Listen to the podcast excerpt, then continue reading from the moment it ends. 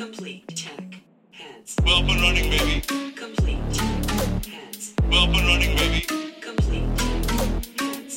Well up and running, baby. Complete check. Heads. Well up and running, baby. Hello, friends, and welcome back to the Complete Tech Heads with me, Tom Edwards. This week, I am joined by Matt Zarb Cousin, who is the co founder and director of external affairs at Gamban, an app that helps you stop gambling. He is also a recovering gambling addict himself. So, Matt, thanks so much for joining me. How are you doing? Very good, thanks, Tom. Yeah, no, thanks for having me on. Um, Director of External Affairs is sort of a pompous title, really. It's more, uh, I'm in charge of comms, so that's why I'm here. Hello. Uh, and also, I um, am in charge of business development. So, uh, yeah, we're obviously working with a lot of different organisations at the moment who distribute Gamban, and that's obviously very exciting. I'm sure we'll come on to that. Awesome, yeah, um, yeah. It's uh, I took the took the title from your from a quick LinkedIn scan before we uh, before we jumped on, um, but but yeah, should have uh, should have maybe got a got a bio from you beforehand. So look, um, I want to talk about about Gamban and, and everything you're doing to kind of tackle the issue of online gambling, which I know is is a very serious one. But first of all, I'd like to get just a, a bit of background on your story. So, how did you how did you first discover online gambling, and take me through the journey? Yeah, it's kind of interesting because for me, when I when I started gambling, I was 16, and this is back in 2006, and um, it was in betting shops. It was with uh, fixed odds betting terminals, and I gambled right. um, uh, on those for the first time, having gone into the shop to bet on on a football match. Um, I was underage; I shouldn't have been able to gamble on them at all. But I was exposed to high speed roulette uh, on machines where you could stake up to hundred pounds a spin. Um, very very addictive form of gambling and I got addicted to those right. machines very, very quickly. And um, yeah, it uh, almost, it, to be, to be honest with you, it almost killed me after four years of addiction and um, debt and just, you know, the highs and lows that come with a gambling addiction and the way it takes over your life and everything else falls by the wayside. You can't get any enjoyment out of anything other than gambling. And the only thing you're thinking about is your next bet if you're not gambling. All of that just kind of comes to a head at the at the point where you no longer have money uh, to gamble because you've lost all the money you have access to. Um, I'd sold all my stuff. I had um, basically nothing. I had nothing, and uh, I had to confront where it had got me and I'd used gambling as an escape from the problems gambling has, had caused. It, one of those weird addictions where you could convince yourself that by doing the thing you're addicted to, you can solve all the problems that is that you've got your, that it's got you into because you can have one win away from sorting this out at least in the short term. So there's so it's so difficult to shake that um, your brain is you know the, the, best way of describing it is like your brain is addicted to it and it is telling you your brain's very powerful it's telling you to do something. It's it's giving you reasons to do something because um, it's craving that activity.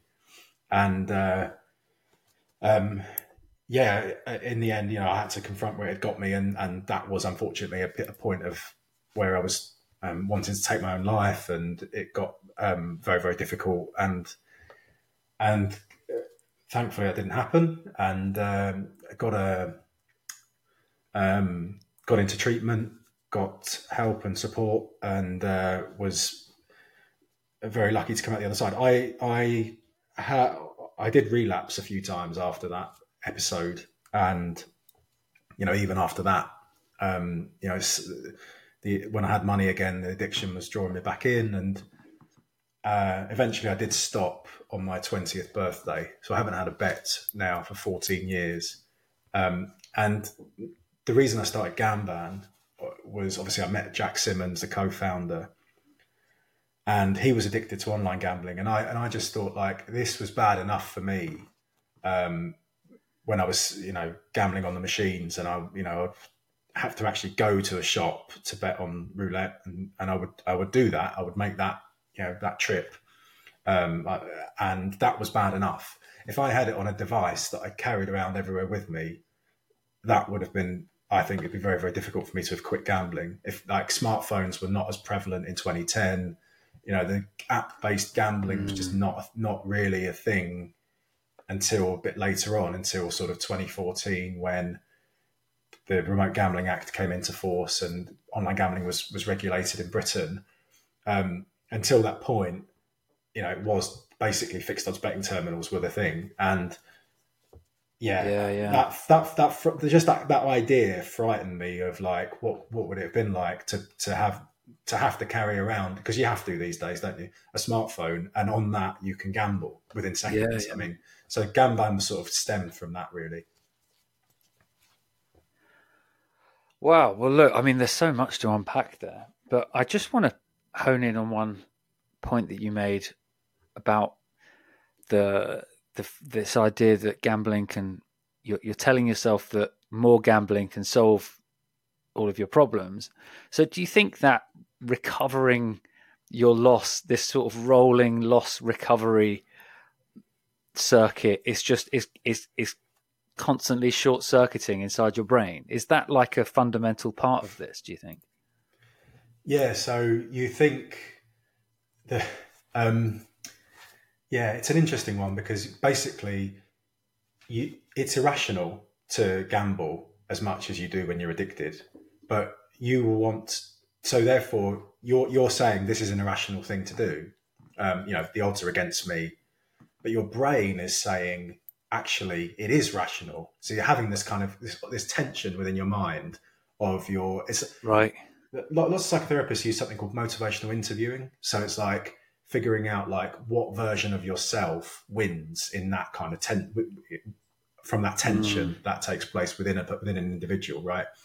And the addicted part of your brain or yourself is saying you're you know just if you add one more win, um, even if you want a little bit of money, um, only you're only going to bet twenty pounds if you go in, like all telling yourself all of these things that you know once you're once you started gambling it's just not true. If you did even if you did have a big win you would gamble again because you're addicted.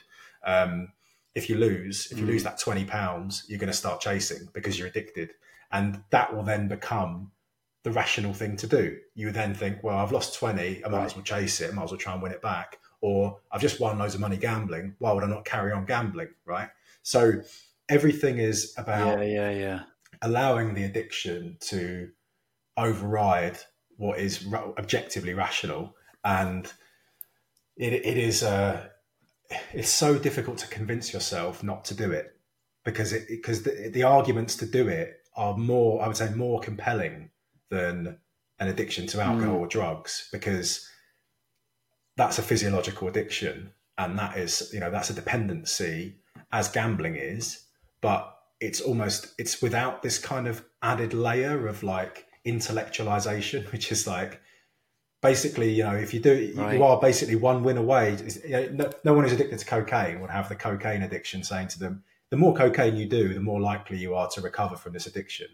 You, you believe the heart, at, at the heart of it at the heart of it of the gambling addiction is this belief that if you if you won all the money back all the harm would disappear. And the addiction really plays on that that it, and i think it's uh it's helpful to understand it in in that you know using that framework to actually understand it as something trying to talk to you. I don't know if you've ever had an addiction whether it's nicotine or something like that but ever since i gave up gambling it was much easier to give up the other stuff because whenever i got a craving i was like that's the addiction talking to me. That's not me. And it really is a Yeah. kind of that this is why like a lot of people in recovery are sort of like quite i don't know self-aware because they've been on that journey because to understand like what is actually them them is their decisions and their choices and, and their actions it's not necessarily what they are they, they have impulses to do Yeah, it's so it's funny you say that because I am uh, so I've never been addicted to gambling. I very much have been addicted to nicotine.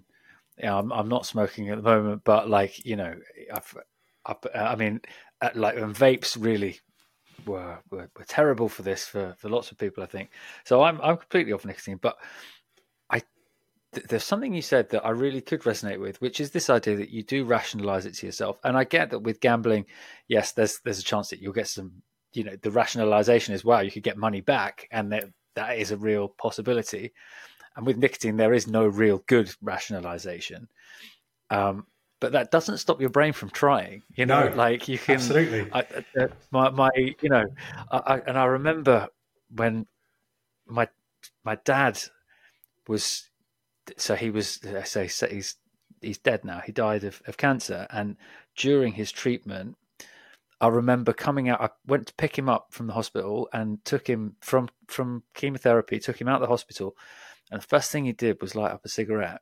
And like, I was furious with him, and we had one of the worst arguments we've ever had. And I still feel terrible about it now because, you know, like because I know that i i in his head it was his rationalization of I can't relax fully out of this horrendous scenario that I've been in in the hospital, which he didn't like. I can't fully relax into normal mode until I've had the nicotine, so it'll be better for me to be relaxed to have a nice chat with Tom in the in the car. Whatever. There'll have been some rationalization that his brain will have convinced him is is is true, even even when it's not. And like, uh, do you have any idea on like is it is it to do with dopamine reward pathways or like is is is there any have you done any digging on how we do this to ourselves how we can lie to ourselves so convincingly Yeah, it's it's rooted in survival.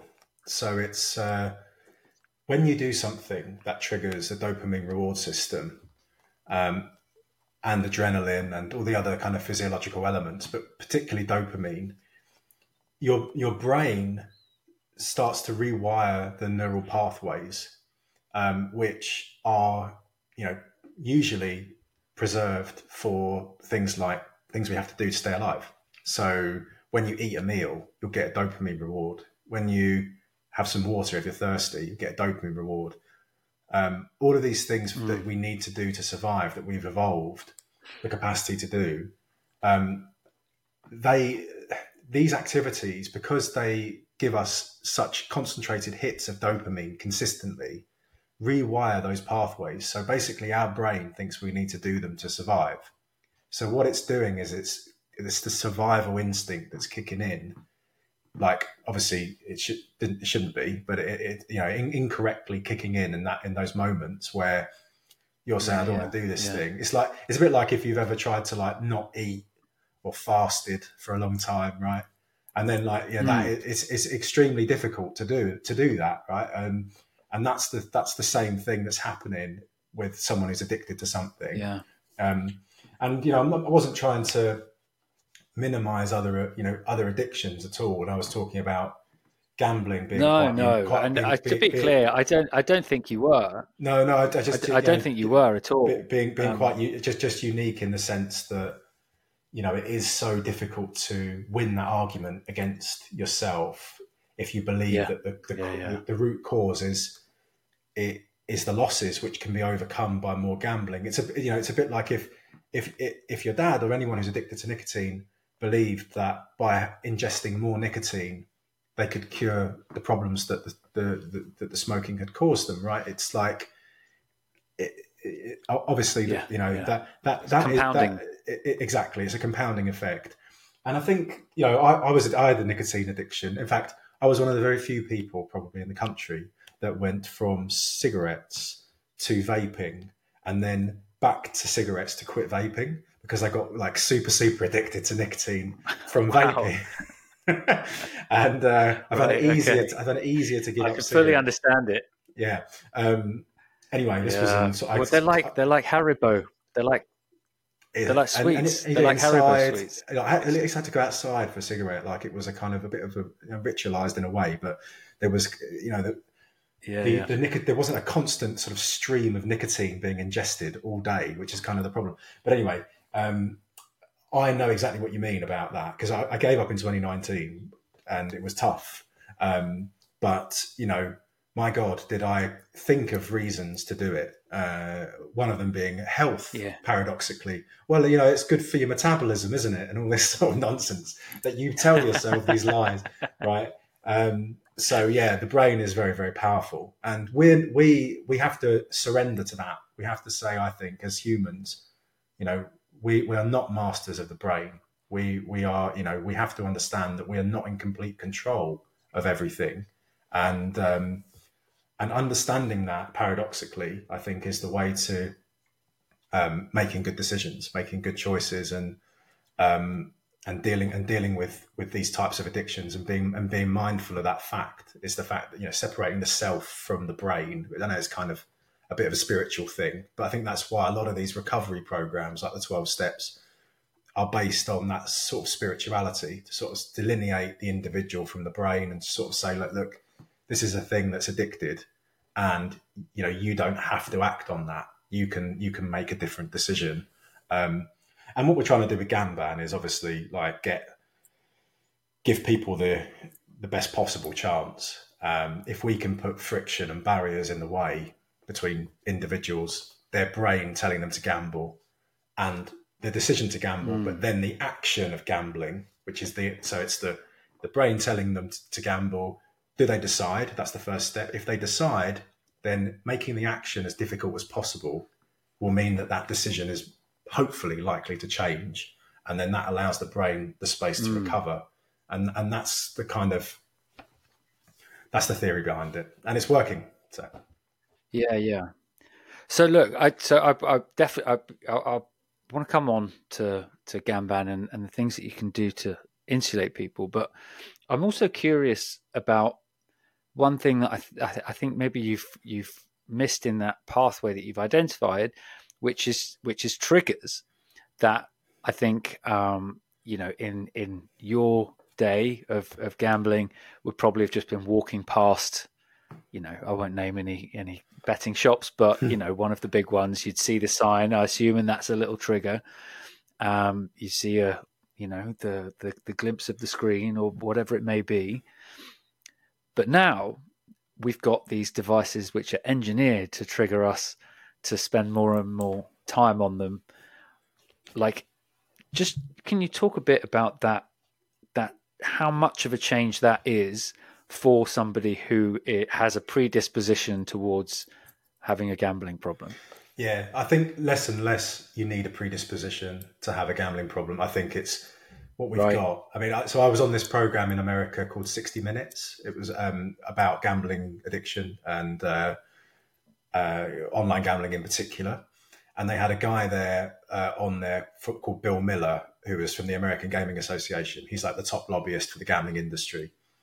And he said that it's not gambling addiction, it's smartphone addiction. And I thought it was a really Right. strange thing to say, right? To basically deny the existence Yeah. of, of gambling addiction. Um, uh, but what he inadvertently, I think, revealed was these are companies that have used all of the techniques that social media companies have used, that you know apps that want to optimize engagement and drive engagement have used, and they've added the layer of the already addictive gambling products on top of that. So you basically have the situation where, like, a game like roulette, which was um, at one point banned all over Europe, right? The only place you could play it was Monaco, I think, and you know that was that was the you know, Monte Carlo. Wow. That it was known to be Yeah, yeah. so so addictive, refined over centuries, right? To be as addictive as possible, and we've taken and, and we recognised that in the 1960s when we legalised gambling. We said, right, we're only going to we're going to have we'll allow table games, we'll, we'll tolerate them, but we'll put them in casinos and we'll limit the number of casinos, right? Because this is a known to be harmful form of gambling. And we'll do things like calling off periods, so you can't just walk in off the street and all that sort of stuff. And now we've just gone, well, actually, oh, the internet's now a thing, so we'll just allow it on the internet and we won't have any controls and we'll um, basically promote this as if it's a normal thing to do every day. And that you know that is a problem in and of itself. You have. You've got these games that are addictive that are played much faster online and they're completely accessible because of the, the, the delivery device. but also they've got these are big data companies. They know so much about their users. They profile their users. They um, they know what they like betting on, when, what what marketing they respond to, what push notifications work, when they're likely to take up the offer of free spins, Yeah. because the whole industry is geared towards getting their customers onto onto slots and casino content, which is where they make the majority of the of the money. So all of these things, Really? basic, yeah, Interesting. Slots is more than fifty percent of gross revenue in Britain, which is like crazy. Um, Wow. and the addiction rate Wow. the, the rate of addiction or at-risk gambling associated with online slots is about 45% so it's like a huge proportion of people that are using this product have gambling problems that's driving the majority of the revenue so the whole business model is get people to sign up to bet on sport which is what they promote and then cross-sell but do so in a way that is like optimized right so everything is almost like weighted against the consumer. It's so so difficult for a consumer to get any advantage over these apps or you know, these platforms. But you know, people people are gambling because they want to try and win money, but that's very very difficult in the long term, particularly if you're gambling on slots. Yeah, yeah, yeah. I mean, so on on the on the slots then. So I've got a, a bit of a pet theory. So I've I've I've been into uh, the like a high street casino just a couple of times, and it was literally I was just killing time. Right, um, I had to meet somebody in ten minutes. I was meeting them, you, know, like, I, I can't remember where, but I, it was like I, I- I just thought I'd and I, and I wasn't drinking at the time, right? So I was meeting somebody for lunch, whatever. Anyway, I went in and I put a tenner into one of the slots, and I won immediately. Like within three presses of the button, I won like twenty quid, and then I took it out and left. And then I, I, th- I thought, great. And then so I went back and did that another time. I put in ten pounds, and then I won extremely quickly, quite a lot. And then I took it out again. And that time, so uh, firstly, in order to reinvest that money that I just won, was one big red button right in the middle of the screen. In order to take my winnings away, I had to press like five different buttons, to, and then take a slip over to the counter, and then the you know, um, and so the second time I did it, the the person in there started asking me lots of questions, like you know, have you been in here much before? What's your name? Um, how often do you come in here? and made it very clear that I wasn't very welcome. And so my pet theory on that, and I haven't been back in since. I kind of, you know, partly because I'm I'm terrified of getting addicted if I get too many wins, um, but but also because the, you know they made it very clear that I wasn't welcome. My theory is that I think they're set up to make you win early, and then they're set up to make it very very easy to spend that money again. And my suspicion is, if I'd spent that twenty quid that I just won immediately, I wouldn't have seen that again for uh, I could have played for another hour and a half and I wouldn't have seen that money again. Do you think that they do employ tricks like that? Is my hunch correct or did I just genu- genuinely get lucky a couple of times? It's do you know what? It's plausible that they do. Um, they, uh, uh, I mean, there's there's a there's a lot of content providers that you know we have had insights into some of the practices and some of the things that they've tried to do, which would suggest that this was not you know beyond the realms of possibility that they can basically figure out whether someone is is new to the product and they can you know, you know make it more likely that they win if they're newer to the product right? They can that- i'm sure that that's within their capability um it's i mean there's sorts of things you're talking about there where you know it's easier to put the money in or repeat bet than it is to withdraw the money um all these sorts of dark, nudges that they are used by online gambling firms um and they are optimized. Um, they're kind of on. It's like the casino industry has always been doing this stuff, but this is like on steroids. So one of the things that people know about, Right. Like, Yeah. will will will will recognize about the casino industry is if you ever go in a casino, particularly in Vegas, and you look down at the carpet, you immediately don't want to look at it because it's disgusting, and that is a very that's a that's a very deliberate thing, right? That's one of the things they do is they they'll they'll put really hideous carpets down, and and you might have never really noticed because you don't want to look at it. Your eyes, you avert your eyes. That's because they want you to look up at the tables and they don't want you to look down, right? So everything in a casino is right, yeah. optimized for for that sort of behavioral science. But obviously, in a in a in person context, with with online gambling, it's optimized for time on device, engagement, um, trying to get you to Yeah. bet on things that you don't normally bet on to keep you in action. Um, and then you think, well, how do you reconcile that with this notion of responsible gambling, which the industry likes to pretend that they support and they want people to gamble within their means? And at the same time, they're investing, you know, huge amounts of money and resource into getting people to gamble more. So it's like how, so it can't be both, right? It's an inherent contradiction. Yeah, and, and and look, I mean, it's it's it's exactly the same issue that cigarette companies had, that alcohol companies had. How do you sell something that's very clearly bad for you? Uh, you know, like it's the the the alcohol. You, you know, like booze is it's how how many people go into a pub and drink, you know, half a a lager and then leave. You know, nobody. And it, if everybody did, they wouldn't make any money, right? Like, I mean, the, that's the contradiction at the heart of the gambling industry is that every, if everybody did gamble aware in the way that they say that they should, they'd, they'd get they'd get kicks out of the apps. You know, if people actually made money on it, they'd get banned, right? That you wouldn't need Gamban if people were making loads of money from the gambling apps, because you know they'd be they'd be taking Yeah. their winnings and never opening the app again. You know, Exactly. It's it's eighty six if percent. they won. Uh, eighty six percent of profit coming from five percent of people that are addicted or at risk. So you have a a huge Wow. dependence. Really? the commercial model is That's like that's an incredible stat. yeah, that's um, That's an incredible stat. patterns of play, um, which was a GambleAware commission study using industry data. So that's you know very credible and. Um, yeah, I, can't mean, believe it- that. that that's the, Jesus, commer- that, five that's the percent.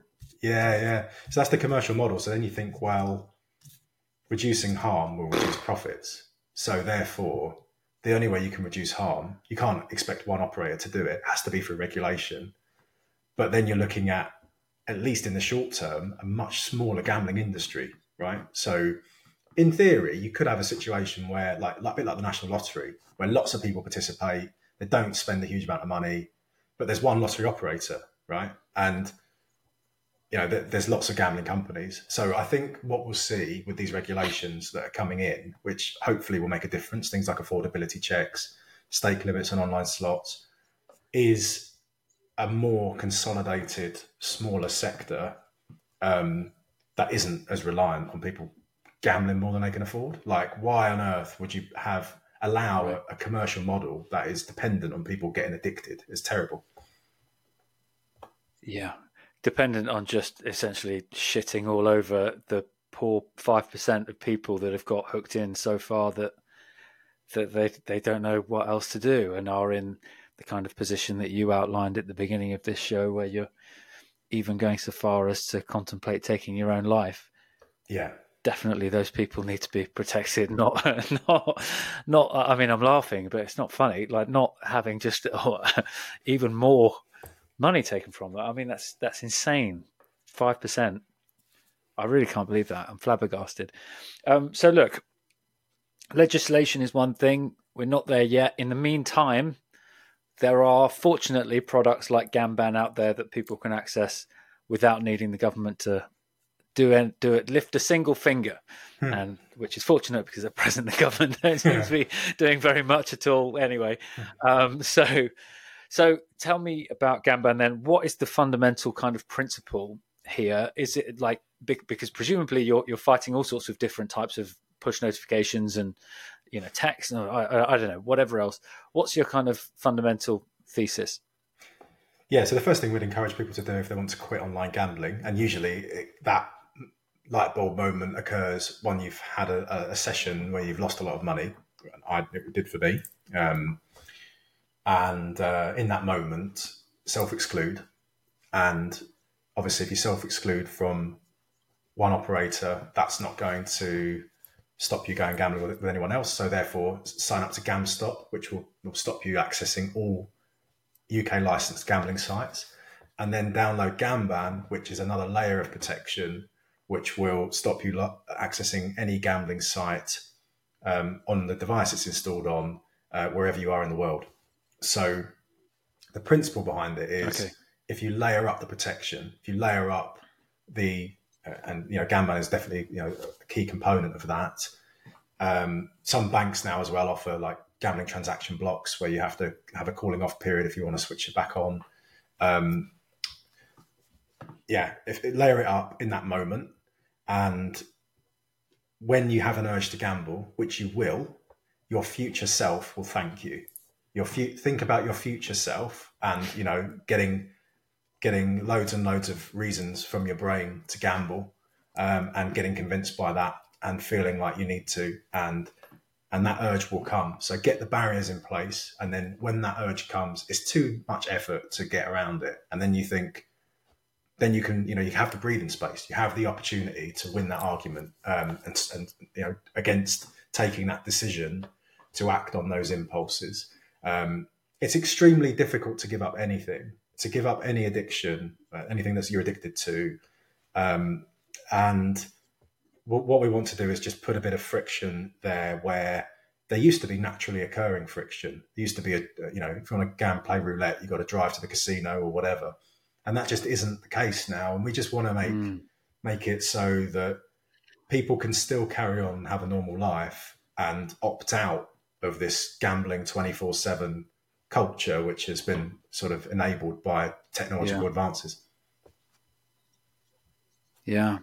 I guess that uh, yeah, I guess friction is essentially the the thing that lies at, at the heart of this, right? Um, but putting up some kind of barrier, and I can imagine, like I think there's there's almost an analogy between gambling addiction and like food addiction, people that have problems with binge eating, in that if you're a big like football fan, for example, you will find it impossible to enjoy your, watching your favorite sport without being flooded with gambling advertising. In the same way that someone who struggles with binge eating still has to eat food, hmm. you if you still want to enjoy watching sport, any hmm. sport really, but football mainly, you're going to have to wade through loads of gambling advertising, right? And as you've kind of already outlined, that's the thin end of the wedge, right? They bring you in with with football, and then the whole business model is oriented towards pushing you towards the very very high margin products like slots and and roulette. So, uh, like, yeah, I don't know if there's anything anything that you kind of want to speak to there. Do you think that's a fair analogy? Yeah, for sure. I mean, this is the this is it. It's like it's in, in- extremely difficult for someone in recovery to delineate or extricate football activities that they enjoy um, from gambling. So to actually imagine a world where you can go to the football uh, uh, and not put a bet on the team, or to bet like Saturday Saturday comes around and to not do an accumulator or like there's lots of there's lots of things that people find difficult to um, overcome in in that regard in the sort of cultural aspect. But I think what we're trying to do with Gamban is to say that urge will come. That will be difficult. We know it will. Um, but if you download Gamban, you can start a new path. And we've put loads of new features on this app which incentivize recovery. We're trying to get people to engage with the app and make recovery their focus. Um, so time that counts the time since you gambled, it counts the money that you've spent. We're, we're building in new features like rewards, and we're trying to gamify the recovery process for people. And and I think it's in, Right. you know that is Okay. that that kind of- Fighting fire with fire. yeah, well, that that kind of is that well-being element should be the focus of anyone wanting to give up gambling and anything like Yeah. And e- It's not just quitting gambling; it's it's focusing on yourself and improving im, improving yourself and um, uh, personal development and all of the things that you know that went felt went by the wayside while you were gambling. You know now you, now you have the time and the headspace and the resources to maybe look at again, and that's what we wanted. To, that's what we wanted to do with Gamban is to kind of facilitate that. And and if you have to sacrifice, you know, not putting a bet on your team at the weekend, it's it's worth it because the upside is huge if you can leave gambling behind, given you know the harm it's caused. Yeah, I mean, you know, it's it's interesting. I, I go to watch football at the at the pub with some particular friends, and I'm amazed at how much they like. I, you know, there are lots a lot of people who won't watch football without betting on it, which has never even occurred to me. To be honest, Really? I've never uh, like. I think my working assumption, yeah, never. I think my working assumption has always been, apart apart from that random time I went into that casino. Um, my working assumption has always been that I'll lose, and I guess I just I haven't done it enough to switch on that dopamine reward pathway. Because look, I'm not I'm not uh, I'm not under any illusion here. I don't think I'm so clever that I could never get hooked in. I'm very aware that I could, you know, and uh, as a as an ex-smoker, I'm very aware that I can do stupid stuff because my brain is is in the wrong loop, right? Um, but I think I've just, yeah, th- there's, there's never been anything about it that has drawn me in in the first place. I think I always just saw it as almost like, almost like a scam. Like, like I can't win. I kind of equate betting on football with like the national lottery. Like I'll just never Yeah. win it, so why bother? So, so this is an interesting Um, thing, right? So, So I think I've been fortunate. I think most most non gamblers would would probably agree with that analysis and that perspective. The the problem is when you're a non gambler and you gamble for the first time and you have a big win, suddenly there is a rationality here. Hold on a minute, maybe I can win. That's my experience. That's my that then becomes your core belief that you can win, and uh, your you know that Yeah. overrides any kind of rational analysis that you may have had prior to then. Um, and also, like you get this ma- massive dopamine rush, which obviously you know engenders that kind of change in perspective. And um, yeah, so people people's perspectives change as as their experiences change. And unfortunately, like if you if you track it, a lot of people who are addicted to gambling will recall their first big win, as I did. I had a first, I had a big win initially, Right. and that was like, I mean, it was it was seven hundred quid when I was sixteen. So you can imagine, like that was, you know, not Yeah, from not a, yeah, not a yeah. huge amount of money that was put in the machine. So from then on, it was like very difficult for me to convince myself, even if I was losing, that I wouldn't win the money back. Mm, yeah, yeah, I bet. Yeah. Well, I, yeah, I mean, uh, it's. I, I guess that that that mechanic probably it has as always. It's why gambling exists, right? Like it is that there is that possibility. The the odds vary, obviously, but there's always a chance, which I guess is is why people get hooked in because they probably stop thinking about the game theory of it Yeah. and the maths Yeah. behind the scenes that the bookies are thinking about 24 7 and employing like maths PhDs to come and work on the back end of their apps to set the odds. And, you know, people forget about that and just think about the big win that they had. Yeah, it's, uh, it's, it's, it's um, insidious.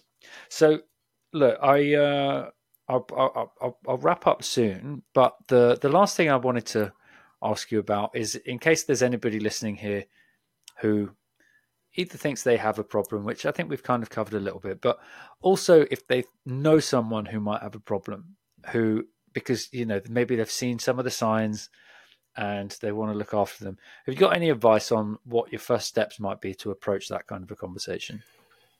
It's a great question, and I think um, people won't tend to present with a gambling problem initially. They'll present with a financial problem. Maybe they'll ask to borrow money, or they'll say that you know they're, they're struggling uh, to pay pay f- for stuff when that's not normally the case. Um, and I think Right. having a conversation at that moment is really important because that's usually the point just before things could get really bad. Um, and it's not a it's not a problem Right. that is um, caused by financial harm. That is that financial harm causes harm, but that's a symptom.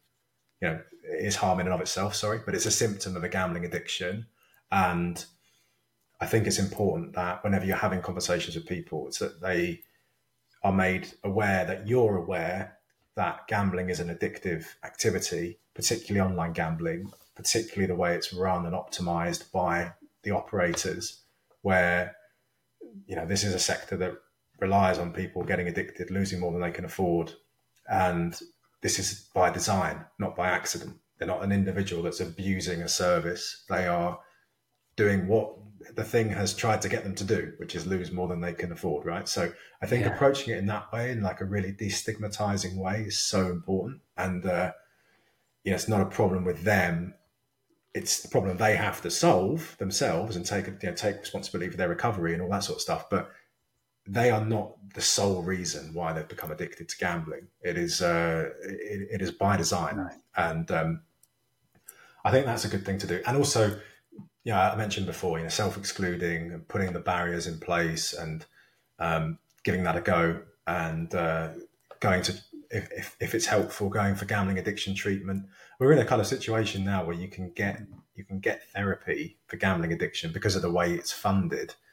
Um, you can get that therapy pretty quickly. It's a different to you know going Okay. for gen- general kind of mental health services. So I would encourage people to call the National Gambling Helpline or to present to the NHS clinics for gambling addiction, which have their, their specialist ones now opened up all over the country. So, um, yeah, I mean, but that may not be necessary for everyone. It's just really there's lots of there's lots of support out there now, more than when I was recovering from a gambling addiction, and I think it's important people know that. Yeah. And on uh, to round off on you then, so you've clearly come an incredibly long way. Um, but when you were at your worst point, how, how much do you think you lost in total over the course of your addiction? it wasn't anything. It wasn't any more than twenty thousand, which I mean, you know, in the grand scheme of the a lifetime of working and you know, that's quite a lot. It it it's it's not. I mean, yeah. I mean, 20 20,000 in in Well, look. in, in twenty in twenty ten money, yeah, and and the fact that I was twenty and I had you know I'd, like and the amount of debt I was in and everything as a result of that, yes, it was a lot of money. It was a pain uh, to have to deal with that and the consequences and the fallout, as well as you know the the fact that the mental health issues that stemmed from quitting gambling because you're sort of in like suspended animation while you're addicted to gambling, and then you've got to deal with all the problems and everything. Um, yeah. it was it was it wasn't easy to deal with, but I don't think it was the money that led me to wanting to take my own life. I think it was that was a factor, but I don't think it was that in and of itself. I think it was the loss of control and feeling like I had a loss of agency, and I, I wasn't in control of myself. I think that was mainly the thing, and I think that, that that's something that we've heard a lot. Well, I've heard a lot since when I've been doing some work with Gambling with Lives, which represents charities. So it's a charity representing bereaved families who have lost someone to gambling addiction, and I would encourage anyone to to have a look at that as well if they if that's relevant to them. Um, is that there's this sort of Wow. ti- this timeline of people that they'll be addicted to gambling. They'll have a session, a big session where they've lost a lot of money, but it won't necessarily be that much proportionate to their overall losses. But it's because of that long, big session where they've sort of been gambling for hours and hours and hours, and then they take the decision there to um, to end their lives. It's, it's very very sad, but that's the that's the thing. The feature of the consistent feature uh, among these kind of case studies is these individuals. Yeah, they, it's a, it's almost a loss of control, uh, and um, and I think that, that that's something that um, is worth reflecting on. You know, for, pol- for policymakers, it's not just the financial Yeah. harm; it's it's the type of gambling that we've allowed, the the the type of products that enable that continuous gambling wherever you know, whenever. And I think that that's an issue that needs to be looked at. Yeah, yeah. I mean, that's a yeah, incredibly sad. And I, I, I suppose anything that that plays on these dopamine reward pathways does tend towards a binge mentality, and in its extreme, to the kind of loss of control that that you've described, right? Where where the the pathways taking over, and you don't you no longer have control over your own actions. And I suppose that's I guess one of the things that that your product is is addressing is that you're taking back control over your own destiny by proactively installing something that is going to put up some barriers. I guess that's almost a reminder to you whenever you do have an urge to Yeah. to, to make another It- bet. exactly, and, and it's Oh and it's, wait, I've taken some agency here in my own life. Exactly. And it's designed to be difficult to remove, which is the Yeah. crucial thing for the duration of the license. So, you know, it's it exactly that. It um, it's that barrier. And when when you explain it to people that haven't had a gambling addiction, they don't really understand why anyone would. So you're saying people would want to download this on their devices? Yes, they will, because there'll be a moment where they'll want to take proactive control, or they'll have that moment of clarity after a long gambling session where they're able to win that argument against their brain because their brain can't win that argument because they've just lost loads of money. So it's like at that moment, I'm going to do it. I'm going to I'm going to put the barriers in, and uh, yeah, it seems to be working very well. I mean, we've we've we've had over 200,000 people use the app, and we've had over Wow. at the moment we've got over 50,000 active users. Um, so it's uh, yeah, it's uh, we're now it's free in the UK through talkbanstop.com and it's free in Norway, in Finland, in Sweden, in Ohio, um, and it's it's going from strength to strength. So we're really pleased at uh, you know how this is becoming part of the infrastructure for for addiction recovery. Amazing, amazing. Well, I'll be sure to put a link and you know whatever links you've got in the in the show notes. Um, and it, I mean, look, if you think about those fifty thousand active users, you know you've got to have saved at least one life. I reckon. You know, just the just the the the, the odds alone, you must have, which is Yeah, I, Amazing. I, I was I was on so. a- I'm I- feeling I, I was on Irish radio recently, and uh, someone actually texted in to say that, which was amazing. Like that, this the Gam- Wow. Gamban had saved Amazing. their their, li- That's their, their life and their marriage. Is just yeah, so phenomenal, really. Um, so yeah, I mean, we're Yeah. we're we're, we're ho- hopeful, hopeful, hopefully it can you know keep keep going from strength to strength. We're we're talking to other jurisdictions. We want to make it free for the end user. That's the ultimate kind of aim in each country, and um, Right. yeah, we're definitely getting there. Yeah. Amazing. Well, look, I feel I feel inspired, um, and you know, just not not not just on the on the product and the people it's helping, but also by your story as well, turning something that was clearly an incredibly difficult and distressing and traumatic time of your life into something that's helping fifty thousand people with their own, and at least one person is still walking on this earth thanks to the work that you've been doing. So, yeah, great. This has been a great episode. I've really enjoyed Great, talking to same. you. Yeah, and- no, it's been I'm great. feeling- I mean, it's always Yeah, very, very, to, uh, to be perfectly honest, it's always it's always tough in it when it's at seven o'clock after a long day at work, and uh, but it's actually been really enjoyable. So thank you, Tom. That's been great. Awesome. Yeah, no, you too. Um, I'm, I'm, I'm literally, I'm starting to well up a little bit here. I'm feeling, I'm feeling a bit emotional about you, about your story. Really, really awesome. Thanks so much for joining me, Matt. Um, and yeah, welcome back on anytime. Thanks so much.